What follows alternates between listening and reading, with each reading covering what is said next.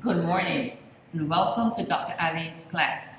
Today we will read untraditional books that use fragmented storylines, multiple perspectives, and unresolved plots. In these books, you will notice some differences such as less text and more images. These images tell the stories in ways the texts do not. You will then be using the strategies from these books to create your own stories within your groups using a wiki tool.